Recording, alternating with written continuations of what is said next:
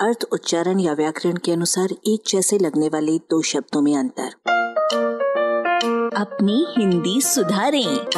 उद्देश्य और ध्येय। ध्येय की तुलना में उद्देश्य बहुत व्यापक प्रयोगों वाला शब्द है।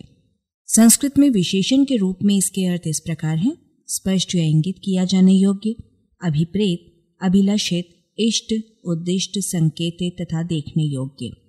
उद्देश्य के उत का मतलब प्रमुखता है तथा दिश का मतलब दिखाना है।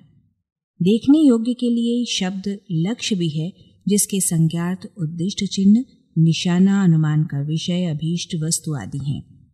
यों लक्ष्य प्रायः सामने होने के कारण अपेक्षाकृत मूर्त और स्पष्ट एवं उद्देश्य उसकी तुलना में अमूर्त और अस्पष्ट होता है। पर उद्देश्य ये है कि जैसी अभिव्यक्तियों में उद्देश्य का अर्थ पनीला होते होते चेतना के हल्के स्तर पर स्थित मतलब मंशा प्रयोजन तक पतला हो जाता है।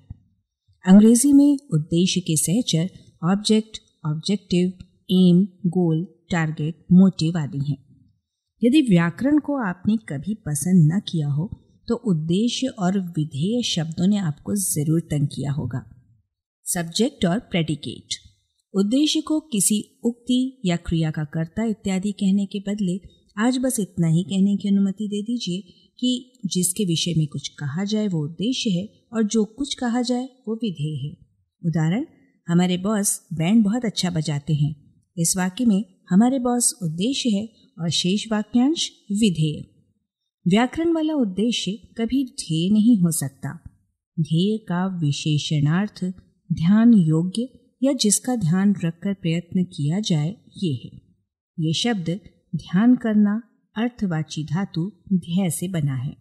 इसका संज्ञात्मक अर्थ ध्यान का विषय है। यद्यपि इसके प्रयोग की सीमाएँ उद्देश्य की अपेक्षा सिमटी हुई है, पर अन्यथा यह अधिक ऊँची चीज़ है, अधिक अमूर्त है, अधिक स्थायी है, अधिक निष्ठा साध्य है।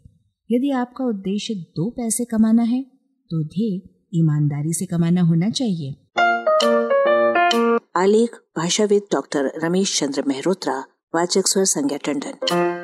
अरबा की प्रस्तुति।